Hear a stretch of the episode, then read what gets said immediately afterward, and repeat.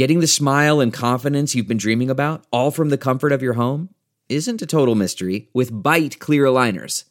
Just don't be surprised if all your friends start asking, What's your secret?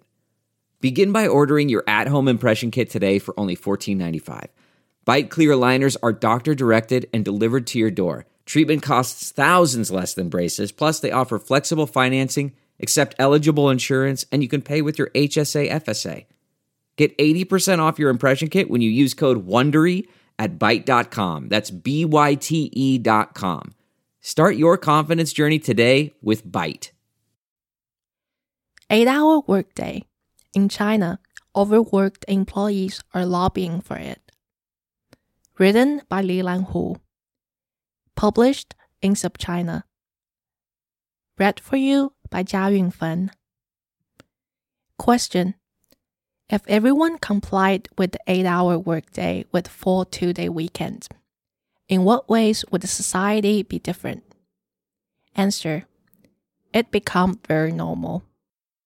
On January 26, an answer on Zhihu, China's version of Quora, went viral for describing a kind of life that few Chinese adults know anymore.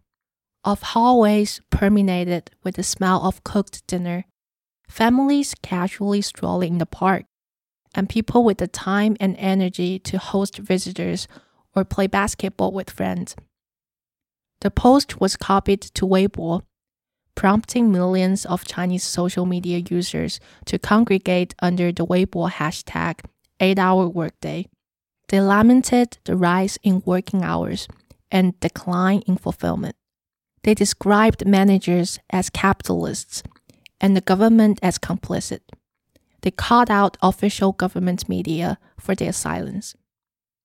Discussions like this, which happen out of the glare of mainstream media, hint at the Chinese government's potential crisis of legitimacy.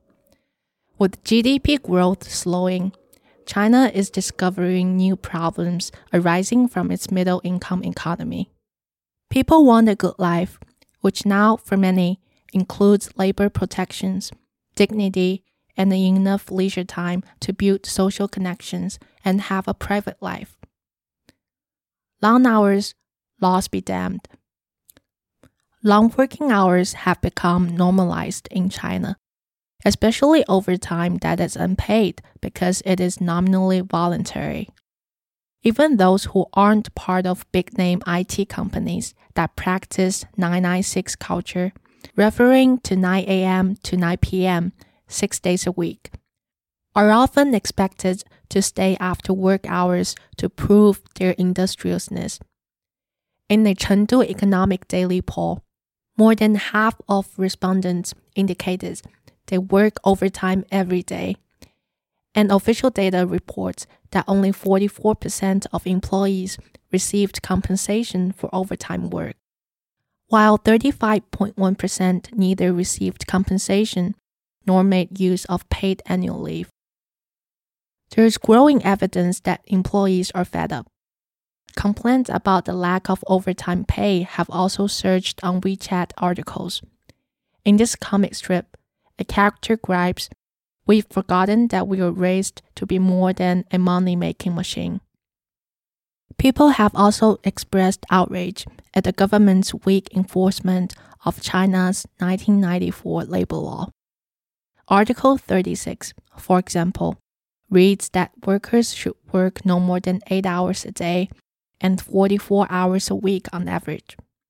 And Article 41 says that work can only be prolonged for at most 1 hour a day and 36 hours a month, compensated at a rate of at least 150% according to Article 44.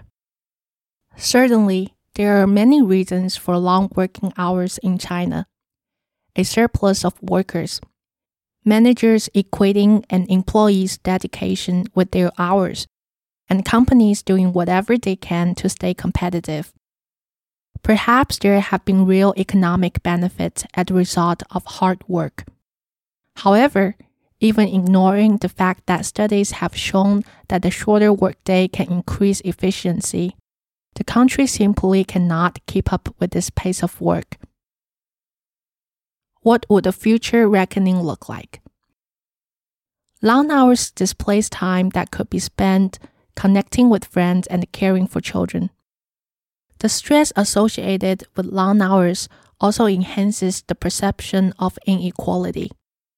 More people will suffer from health problems and overburden an already taxed public health system. More loneliness and burnout, lower birth rates, and a worsening elderly to working population ratio. Then there's the issue of labor unrest. A report from the Global Labor University highlighted a 2010 strike wave that affected at least 200 enterprises, starting from a prolonged strike in a Honda factory. Hong Kong's China Labor Bulletin further reports that strikes and protests have risen in number. From 185 in 2011 to more than 1700 in 2018. The economy has evolved away from traditional manufacturing since then, and collective action has therefore also expanded to the service sector, which now constitutes 20.7% of all instances of worker activism. As population growth is projected to peak around 2030, a shrinking workforce will only strengthen employees' bargaining power. Better education coupled with the internet may help stoke unrest and dissatisfaction. Although China's stringent internet restrictions will limit the spread of sensitive events, censorship does not have the same chokehold on areas.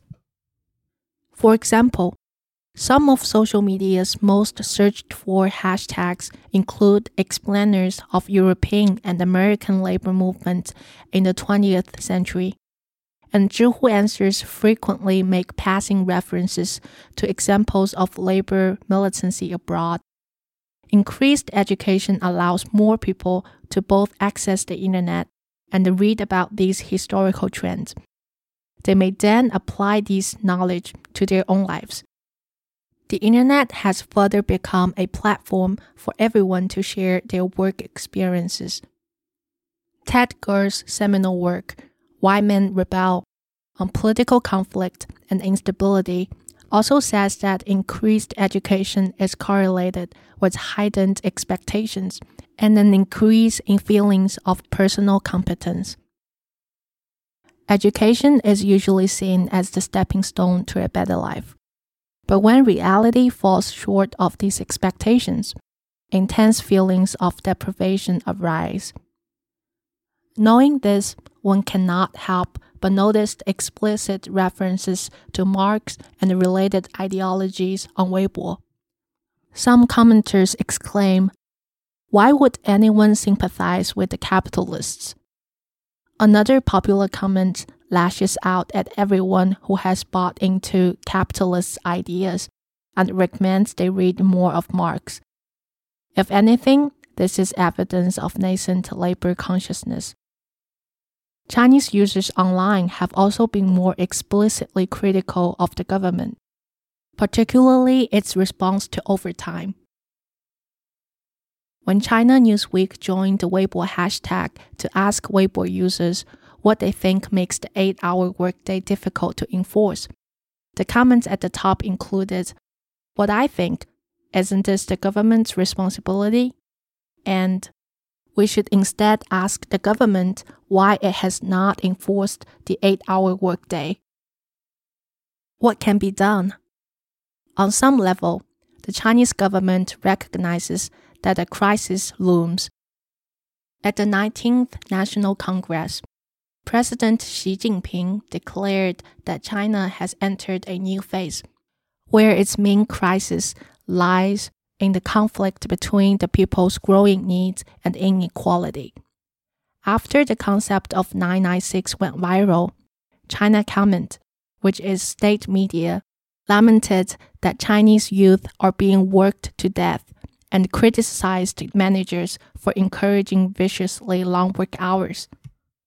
However, the Ministry of Labor and Social Security, as well as its regional subsidiaries, have largely remained quiet. partially due to logistical difficulties with executing the 1994 labor law. First, the sheer number of corporations make work time extremely difficult to individually enforce. Where other nations would have active unions, China would have to rely on whistleblowers to report abuses of labor laws. However, whistleblowing currently requires employees to provide heaps of personal information. Anonymous whistleblowing also poses problems. People may feel empowered to report unsubstantiated or misguided claims in order to chop down rival companies. This could result in the government receiving an overwhelming number of reports. Second, loopholes in existing labor laws allow companies to require employees to work overtime without pay by arguing they voluntarily chose to forego extra wages. Most Huawei employees, for example, sign a voluntary agreement to give up paid annual leave and to work hard for the company. Refusing to sign it would mean worse compensation, fewer opportunities for promotion, and ill treatment in general. In 2020, a court defended the legality of this agreement. Are legal unions feasible? Looking abroad, the global working class is no stranger to poor standards for labor. In America, they were remedied through labor agitation and political lobbying, resulting in President Franklin Roosevelt signing the Fair Labor Standards Act of 1938. In Nordic countries, strong centralized labor unions facilitate negotiations of working conditions and wages. In China, however, independent labor unions are not allowed. Could this change in the future? Labor academic Wang Jiangsong has said that the party has to think twice before it suppresses the labor movement because it still claims to be a party for the working class. Before attempting to reform labor unions, however, China can work with what it has. Labor laws, a court based labor dispute system, and the Labor and Social Security Inspectorate. It can revise the law code to include a robust definition of voluntary overtime, or possibly outlaw rigorous incentives companies like Huawei have devised to encourage overtime. With friendlier laws, employees may find it easier to prove that they were forced to work overtime without compensation. They can then take their case to either local courts, called labor dispute arbitration committees, or the local inspectorate. The courts are usually reserved for people no longer working at the company they're suing. Here, employees face many roadblocks. China could do well to devise a baseline subsidization plan. More importantly, the state should provide easily accessible educational resources about how to proceed with a case. What an employee will have to prove and a rundown of relevant articles in the law. This could do well in both empowering employees unfamiliar with the complexity of legal code and show that the state is serious about combating violations of labor laws. Another option lies in unionization. The central government has always been skeptical of giving people the rings and powers to organize. The All China Federation of Trade Unions ACFTU, China's only legal union, should be at least become more responsive to employees' needs and try to be a government led instrument for collective action. The ACFTU's greatest problem is that it does not act as a genuine trade union organization, according to a researcher writing in the Journal of Labor and Society. It mostly organizes from the top down setting up paper unions in companies that agree to the ACFTU's presence, and organizes elections based on the candidates selected and screened by the government. The Global Labor University writes that the ACFTU would benefit from becoming accountable to workers via elections engaging members in deciding bargaining requests, and mobilizing them to put pressure on employers.